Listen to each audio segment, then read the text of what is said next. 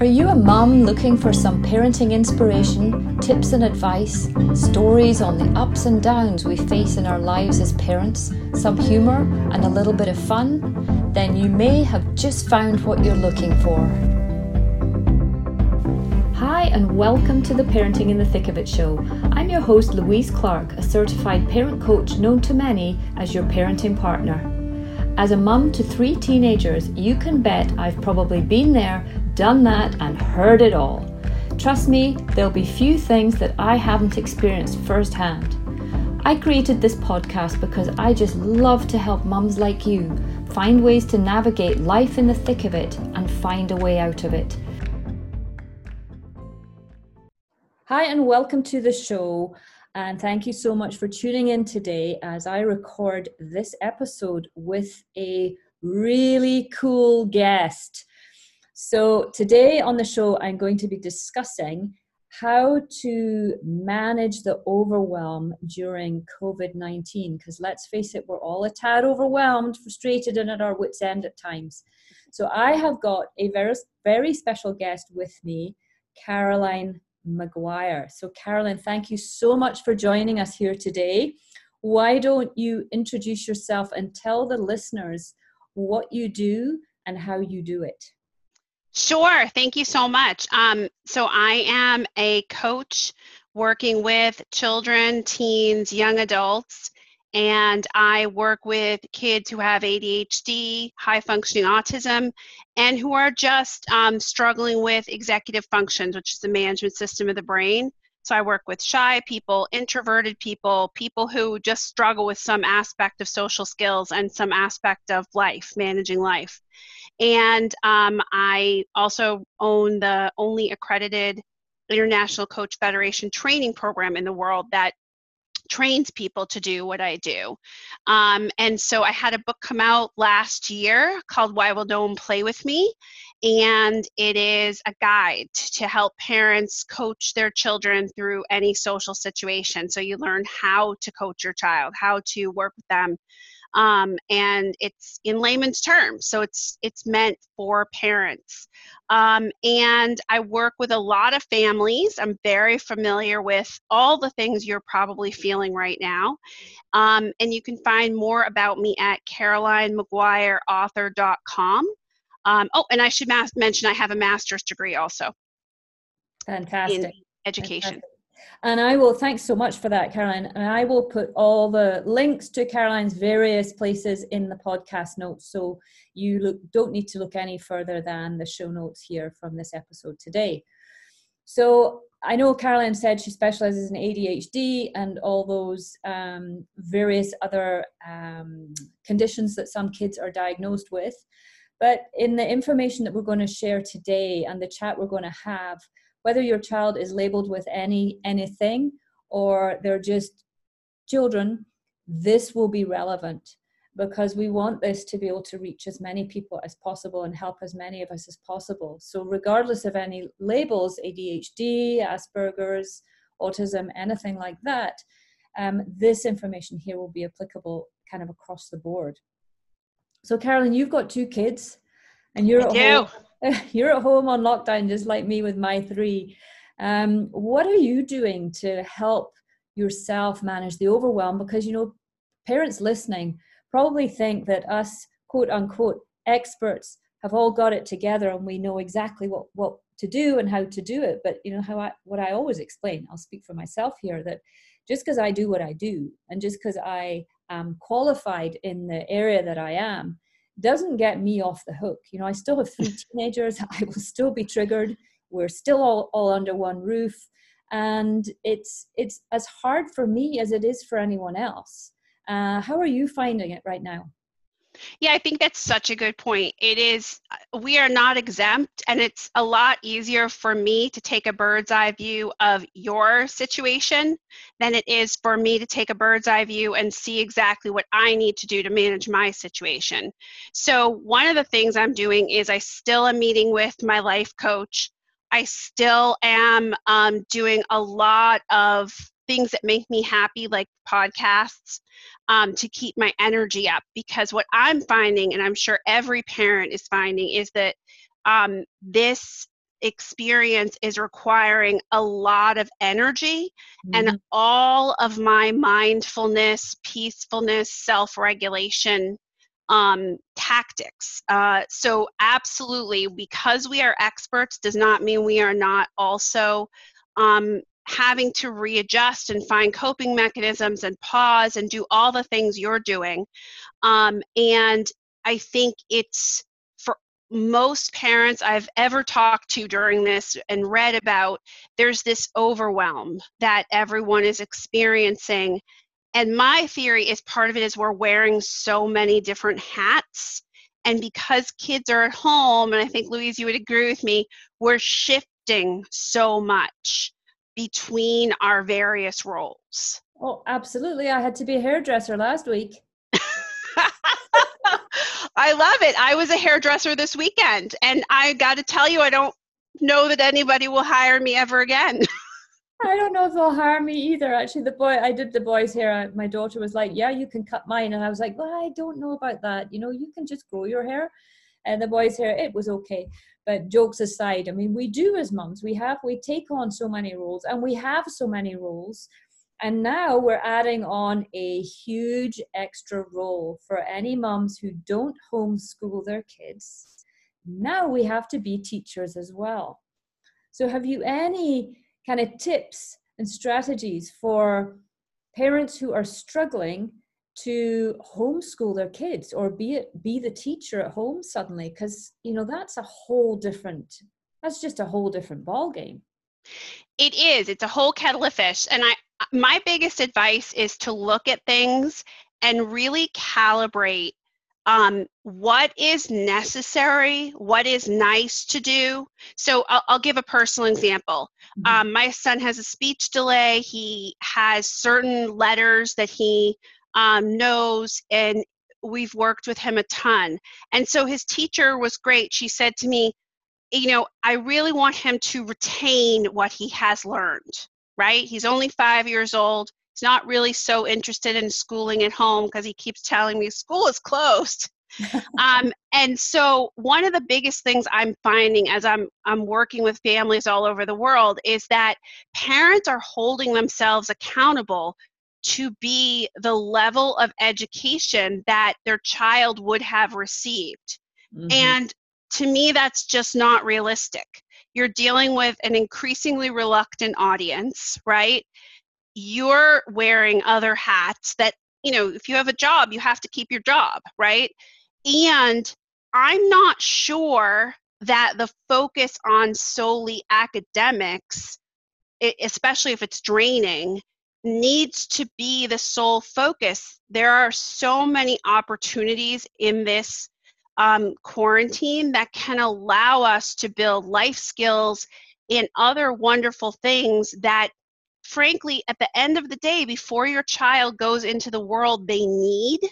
So you know, it might be shifting our focus. I'm not saying, you know, just let them watch TV, but I'm saying, you know, not holding yourself to the standard as if they are in a school building and receiving the kind of education that our teachers afford them.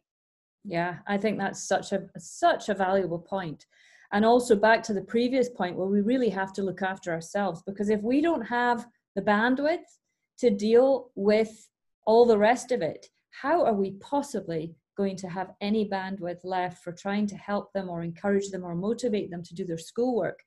And, you know, certainly with kids that are of younger ages, um, you know, the, the, the academia of it, is it really what is most important right now? And, you know, you might have kids in grade six or grade seven, I'm going up there, eight, and you think, you know, oh my goodness, they're going to get behind ask yourself are they really going to get behind because if your eldest child is in grade 6 if you were to wind the clock forward and look back on the grade 6 years you'll realize yes there are there are things that are fundamentally important about every grade at school but the older they get you can look back you realize that what you fretted over and what you worried about is really not worth worrying about or wasn't worth worrying about. Um, you know i certainly myself i now my kids are older if i look back i kind of go it's great it's even with my son in grade nine, I go, you know what, it's it's okay. There's certain things, absolutely, core subjects like math and science that build, and you need the grade eight skills to do grade nine and grade nine to do grade 10. But there are, you know, other subjects, and I'm not demeaning or belittling the other subjects, but the likes of socials, for example, you know, if they don't get it all in grade nine, it doesn't impact them substantially in grade 10. So just really keeping it all in perspective and doing what is doing the minimum of what's important. And as you said, we're not teachers. We're not going to be able to do it like a teacher could in the classroom. So cutting ourselves a bit of slack and what that will do is it will foster more connection with your child at the end of the day. Um, yeah i mean i can't stress enough how much i think this is an opportunity for connection you know mm-hmm. you are their original teacher you want to have a lifelong positive relationship with them there are many topics we as parents have to talk about besides academics mm-hmm. right all of the education around sex all of the education around um, you know life and boundaries and you know all of the things we want to teach them and so I feel like you know, to be in World War III every day um, would be, more, you know, so deleterious, and then your relationship suffers, and then you're not able to, you know, really have that connection, which, you know, a lot of families, when they are sort of stepping back, are uh, having that connection and having talks about things they need to have talks about, or even past stressors and able to work some things out and that lasts a lifetime right? Uh, so I, I just can't stress enough this is an opportunity. Mm-hmm. it is an opportunity and you know as you said it is not you will the the opportunities that this does give us are rendered redundant and we can't make use of them if we're continually fighting and arguing with our kids over a piece of schoolwork that we feel they might not have put the amount of effort we think they should have into it. And you know we i think we really do have to look in you know big big picture and look at what is what can we do what can we do well and what other things can we add to this and make the most of? I mean when will we ever have this opportunity to have all our kids under the one roof um, in at times like this especially if your kids are older? I mean to have three teenagers or you know a, an 18 year old 20 year old and 22 year old all at home at this time. What a gift. It's it's almost like a you know a special holiday all over again. So what can we um, tap into and really try and be grateful for and appreciate and use these moments as teaching moments? Um, i think that's really really good advice. And in terms of you know it, parents are maybe thinking how do i you know what are the best things? What's is there structure i should be putting what structure should i be putting into place to try and manage the overwhelm uh, especially around schoolwork? You know do we get them up at the regular school hours or do we you know can we be a bit more uh, loosey goosey with it? I mean what what do you think about this? You know it's funny because all research shows that kids do best with routines right? Mm-hmm. and so i think there's a balance right um, I think getting up, you know, if you had to catch the bus and you had to be up at the crack of dawn, like some of the the high school and, and middle schoolers have to, you know, maybe you're not going to do that. But one of the things I read most and hear most that's stressing people out is, you know, I worked from 1042 to 1050 and then I had to go deal with with another crisis.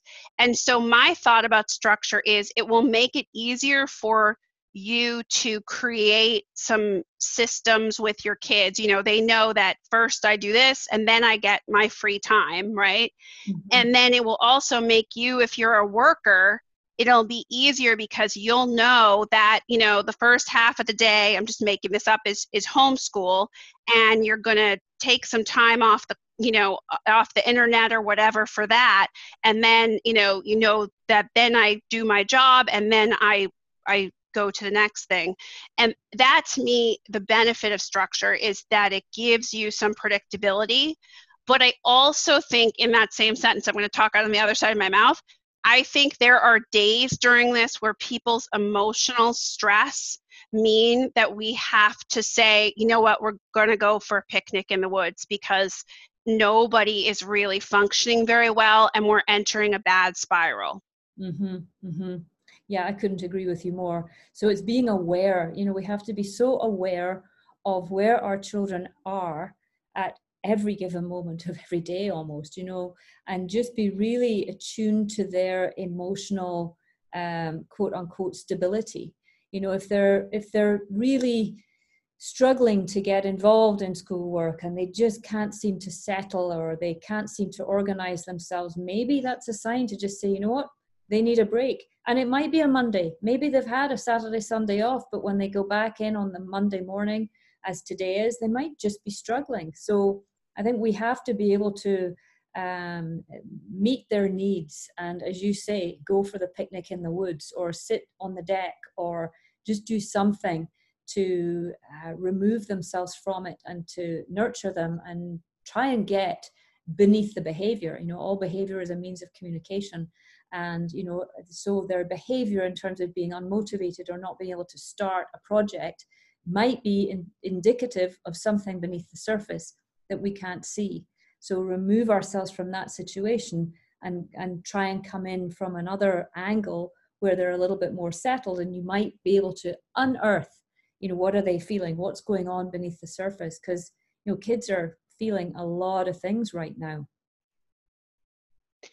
Yes, and you know it, what you just said. You know, when kids act out or when they um, behave, they're showing us how they feel. And one of the things I I really feel passionately about is that you know, this is an opportunity for parents to have more collaborative conversations, right? So let's say you're fighting every day about some particular aspect of work they're being asked to do, to step back, right? Because no one's going to, you know, come to your house and say you're the worst teacher ever and you know put you in jail right so to step back ask them questions and have a conversation because there's also other ways to learn, right? Mm-hmm. Could they do build a garden for that science experiment? Could they read a book, you know, instead of doing some worksheet? Like, what is it that we can talk about with our kids and hear where they're coming from? They're not going to necessarily say it to us. A lot of times they're going to, even teenagers, they give you tone, they give you attitude, you know, that's how they show you. They'll act it and then we get triggered by the words and the actions. And then we end up in a in, in a you know dialing into a drama around the words and the actions not actually what what the, the root cause was. We, we miss the root cause if we continue to just get caught up in the kind of the, the superficiality of it not to belittle it but you know we get caught up in what we see we can't get beneath the surface Right. And that goes back to the emotional piece of this and the stress piece and the taking care of yourself piece of this this role that you're in. Mm-hmm. Um, and I also think and I, I really feel like you would agree with me, there's just such an opportunity for kids to learn coping mechanisms for their emotions. And mm-hmm. we know that that helps you in the workplace. We know social emotional growth helps you in every aspect of your adult life. So, going back to your point, maybe they're not going to get everything out of seventh and eighth grade that you had thought they would, right? But if they walked away with a great way to cope with their emotions, mm-hmm. then they would be better off, right? Mm-hmm. And um, that's a huge piece here. It's enormous. I mean, imagine if your kid leaves this lockdown with a strategy for how to cope with being frustrated. How awesome would that be? Like, there's how can we not be frustrated in this situation, and how can they not be frustrated? So, let's give them the life skills they need to cope with feeling frustrated. Let's use that as an example. How would you, um, let's say, with your eldest? Your eldest is is how old? She's 11, um, and she's definitely she's definitely frustrated with her brother this weekend because um, he's five and his job is to rile her up and annoy her. Mm-hmm. um, and so yeah definitely leaving with with techniques about frustration is huge. Yeah. So how do you coach your daughter? And i'm i, I use your daughter she's 11 versus the five year old because a lot of the the listeners on this podcast are are in the tweeny teeny years and you know 11 is kind of midway So you could almost take it for the the the the younger. In fact, you can take it for the young. Your toddlers and teens, tweens are similar. It's the in between years are slightly different. But how do you coach? What are the key pieces for you to try and build those um, emotion, uh, self regulation pieces in for your daughter to cope with frustration? So I I cover all this and why will no one play with me just in case yeah. people are like writing like madly like I do with some podcasts. Yeah. Um, I one of the things that I that absolutely we know right is that our bodies are wired to um, for ancient times, right? So we used to think that a saber-toothed tiger was going to come eat us, and that's where fight, flight, and freeze come from, right? Our body's alarm system, our ancient alarm system, is ready to go off. So one of the things I do with her and with all tweens and below and above is that I teach them about that ancient alarm system. And that when they start to feel themselves feeling that emotional flooding right of frustration of anger of anything that that's when we need to first name it right? What is it that's causing this for me? I also help them identify their triggers because just because they're 11 12 doesn't mean they can't have a big emotional reaction to a topic a word a person. Mm-hmm. um, and i really work with them on when that flooding starts that's when we want to enact calming strategies. Whether you have um, one of the things that I've been doing with families during this time is that we have like a Zen box and the kid doesn't have to give you a long explanation. they can just take their Zen box and they can go into a corner and listen to music, have some particular book, do some artwork. It's it's like their way of stopping that flooding and they don't have to give you a long explanation about they're going to go back to their schoolwork or they're going to resume their chores. It's just they can go take that. So and then the other create, so you're saying they create a zen box so you they create yeah put things in it that you know calm you down. It might be coloring and it might be as you say a, a music or a stuffy or a blankie or a a, um, a book yeah Yep, and they create a little box, right? Because you know not everybody is in an eight thousand square foot house, right? So you know it, you can make a corner. That's great. People like to put it up and make a tent and have a place that they want to go. But if you can't, or you, or it's better for them that they have it in a box. It's just a little Zen box, and they put whatever makes them calmer in that box, mm-hmm. right?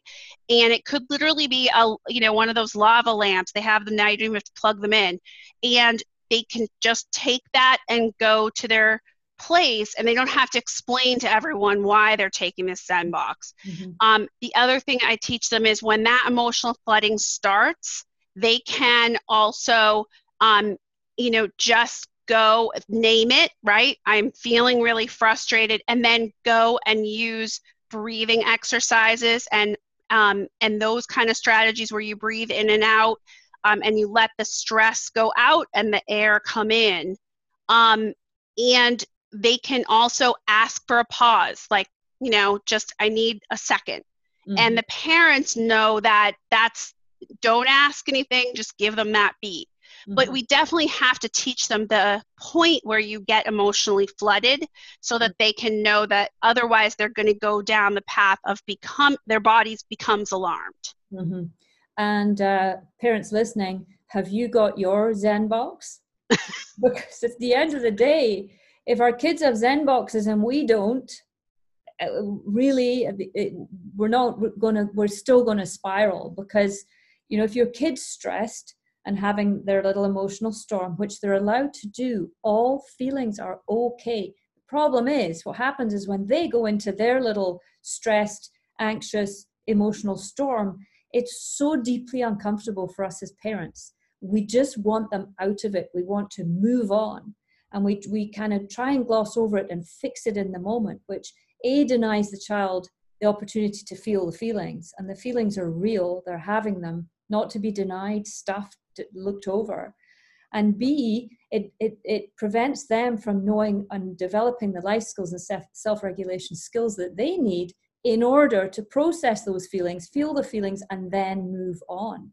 So if we are so uncomfortable by their emotional discomfort, and that we become triggered and wound up because of it because it is it's scary when our children are having a, a, turbulent time it's scary for us to have to sit in it and hold the space for them and hold the space for ourselves so we don't become reactive to their brewing and and uh, spilling over reactivity. So we need a zen box too. We do and and you know it brings up such a, a lovely story to share with you. Um, i have some teenagers that i'm working with. They're all living together and one of the things they've tried to do is help each other out. So mm-hmm. like one is very good at computer stuff and things that frustrate the other one right? So that's the other thing you can do for the emotion is if they can name it i'm so frustrated. Like my daughter was very frustrated with this one teacher who was posting stuff and she's all day texting people trying to figure it out and they're all trying to figure it out together. If you have someone else in the house who's great at that then maybe they help you know one of your tweens and then the other one helps the other one with something else. But it all goes back to naming it. So yeah we have to have our own zen box because otherwise how would we think of a solution like that right? We wouldn't. We we would get so overwhelmed ourselves. And that i think goes to what self-care can we do mm-hmm. right? Um, i'm going to run this afternoon. Uh, do i have time? Not really. Do i have time not to? You know no because then i become dysregulated. I love that. Do i have time not to? Yeah. No we don't. Like can, do we have time? No we have to make time. We don't have time not to. Like, we have to do this. We have to prioritize it. Because if we've zero bandwidth, it's not a good place to start from. Mom, zero bandwidth, child having an emotional tantrum, not a good start. Whereas, you know, if we've been for our run and we've filled our tanks, and if you're listening, you might be saying, Yeah, well, I can't go for a run. My kids are five and seven, and I, I'm, I'm a single mom and I, I can't just leave them. No, you can't. Absolutely, you can't but what you have to do and, and make sure of is that somehow you give yourself something you need. And you know don't use all your you know for example if you're a single mom I, I share this with single moms and you've got younger kids and you don't have childcare right now. And so use this digital time use a tv show use something where both of them will be online for an hour and that they're in a room they're safe. You can leave them in a room and for that hour, cut the cut housework, cut the chores, cut the meal prep, cut the laundry, cut everything, and go and sit and do something you want to do. It might be doing a puzzle, it might be sitting on your book, it might be sitting on the deck looking at the sky, it might be sitting at a window staring at a tree or the architecture of some apartments round about you, or taking a shower, or just doing something for yourself. Because what we do as mums, and hand up, I'm guilty. Is when the kids are occupied, I'm like, okay, now I can get this done, that done, do, do, do. and we just go on this major binge of ticking all the things on the to-do list. And at the end of it, we're more tired, and now we don't have. Now the kids are they're awake from their uh, little downtime, and we've done nothing for ourselves. It's so true. You know, I, I will tell everyone the first three days of this quarantine, I just said to myself, I'm going to have to make myself happy every day. I'm going to have to make sure I'm okay every day and make sure I build something in that's, you mm-hmm. know, whatever it is that makes you happy, right? And for some people, it is a bath. And we as moms tend to do all the projects, do all the stuff. We're running around. Um, on Facebook, a lot of moms are you know making sure that every meal is this you know five star meal during this. But my question is is that what makes you happy? Because if it is awesome. But if it's not if it's another duty then you know maybe they have some fish sticks one night but you get a little bit of a break mm-hmm. right? Because I, I think that the biggest thing you're saying too is we have to give ourselves something every day mm-hmm. um, because we're being asked to pull those resources up, those emotional resources. Mm-hmm. Absolutely. And it is draining and it's exhausting and it's energy depleting. And the other big thing I know, certainly for me and the clients I work with, you know, when we talk about self care, the dreaded words like SC, if people run a mile, self care, oh, yeah, yeah, I know I should do it. we tend to think of things like having a bath or reading a book or um, phoning a friend and pre COVID going for a coffee or a manicure, a pedicure. I'm not talking luxury things here. Self care, the really important piece to self care is identifying what drains you. And sometimes that is, you know, we look at your boundaries. How good are your boundaries? How good are you at limit holding the limits? Because you're going to get pushback from your kids right now. But if you can't hold the limits, you are you're going to be drained because they're going to push, push, push. And if you haven't set the boundary and you give in and you cave, it's energy depleting. You know, saying no when we should actually just say yes. So often we'll go no, and then we'll go, why did we say no? And then we go no, no, no, no, yes. That is that is a, not a good place to find ourselves when we're either too firm or too permissive.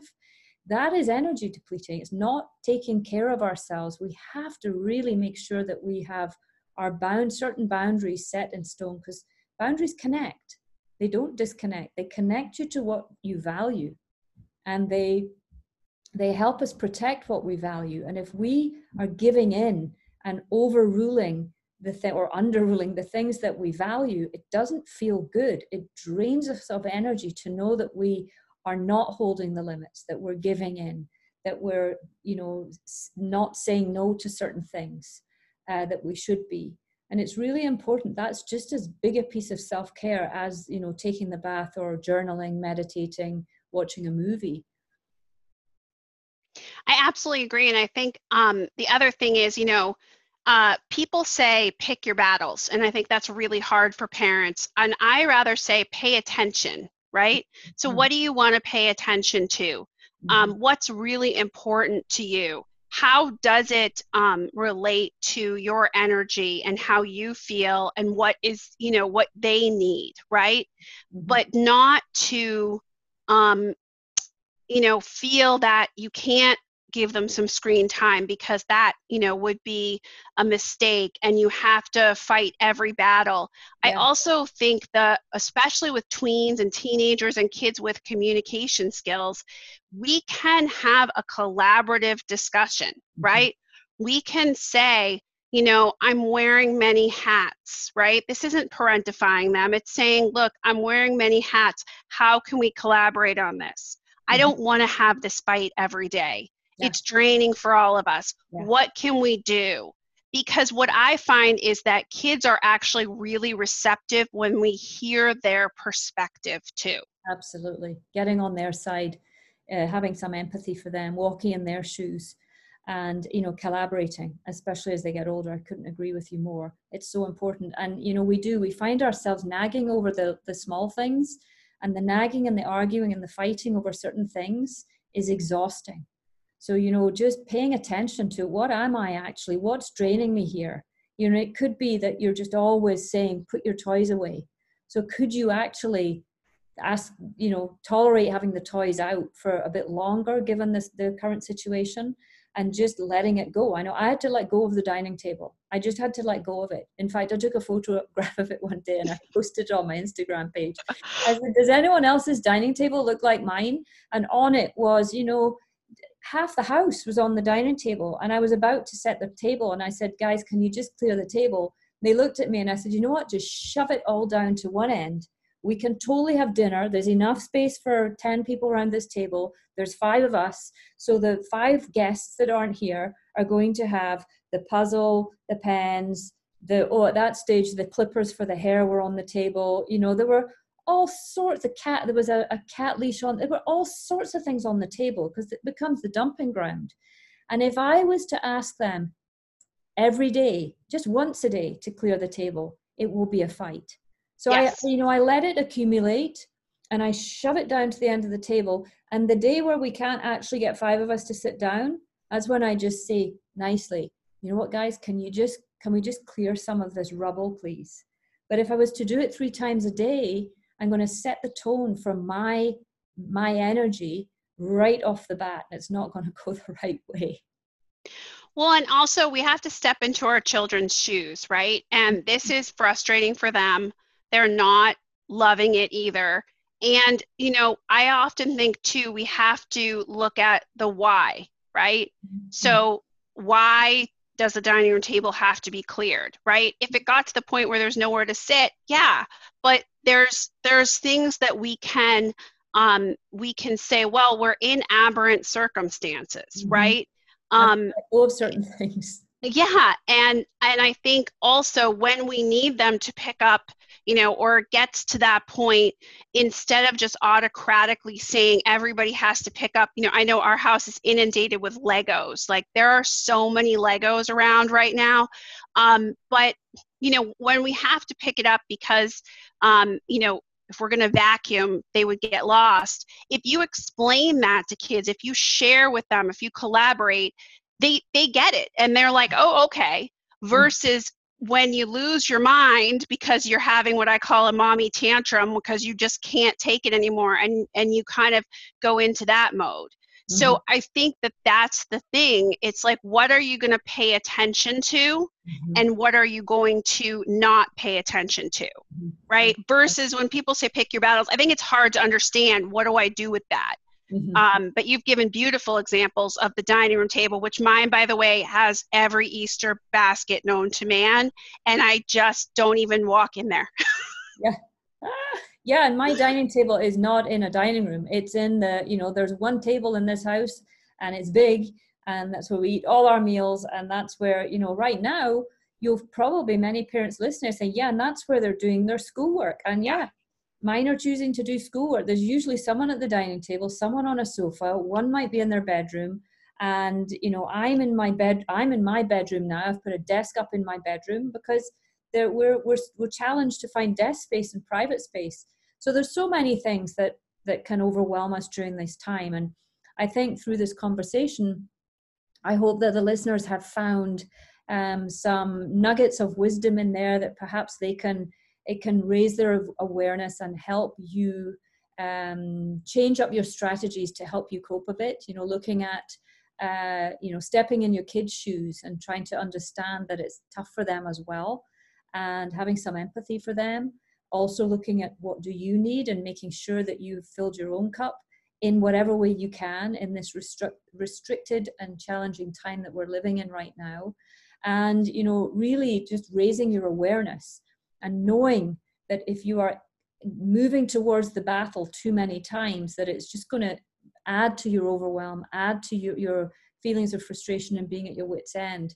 So you know maybe make a list. Make a list of the things that you are finding frustrating and challenging and maybe find the things that are cropping up a lot and looking at ways to try and try and work on just those one or two things because that will help ease your overwhelm and help ease the frustration and you feeling like you're about to lose your shit again. Um, so take some constructive action here and take what Caroline and I have been chatting about and hopefully implement some of it into your life at home to ease the stress and find more balance and so and more joy and connection with your kids because these are as much as they are challenging and strange times they're pretty cool that we're all here and we have the opportunity to be connected and let's not disconnect from that. So, Caroline, thank you so much for being on the show. I have really enjoyed chatting to you, and I know that my listeners will really, really appreciate this episode. If you want, just share. I know that you mentioned earlier at the beginning where uh, listeners could find you. Do you want to just share that again? And I will put it in the podcast notes. Sure. Um, it's at CarolineMaguireAuthor.com, M A G U I R E. Or if they even type in Why Will No One Play With Me into Google in that mysterious way, Google will lead you right to my website. Fantastic. I love that. So thank you again, Caroline. It has been a pleasure chatting to you. And hopefully, maybe we can do another one at some stage. I'd love to. Thank you so much. Yeah. Thanks, everybody, for listening. Till next time, bye for now. That's it for today's episode on the Parenting in the Thick of It show. If you enjoyed the show, please do share it with your friends and family. And remember, if you find yourself stuck in the thick of it and can't see a way out of it, please send me an email. I would love to help you. My email is louise at yourparentingpartner.com. And don't forget to take a look at the Parenting in the Thick of It family organizer that I created. It's an evergreen family calendar guaranteeing 12 months of use from whenever you start. It also includes beautifully illustrated, informative, and interactive monthly parenting theme pages to guide you through the year. It's the perfect organizer for busy families to keep track of all their activities, plus help parents be the best parent they can be. It's more than just a calendar. You can find the link for this and the other social media platforms that I am on below the description in this episode.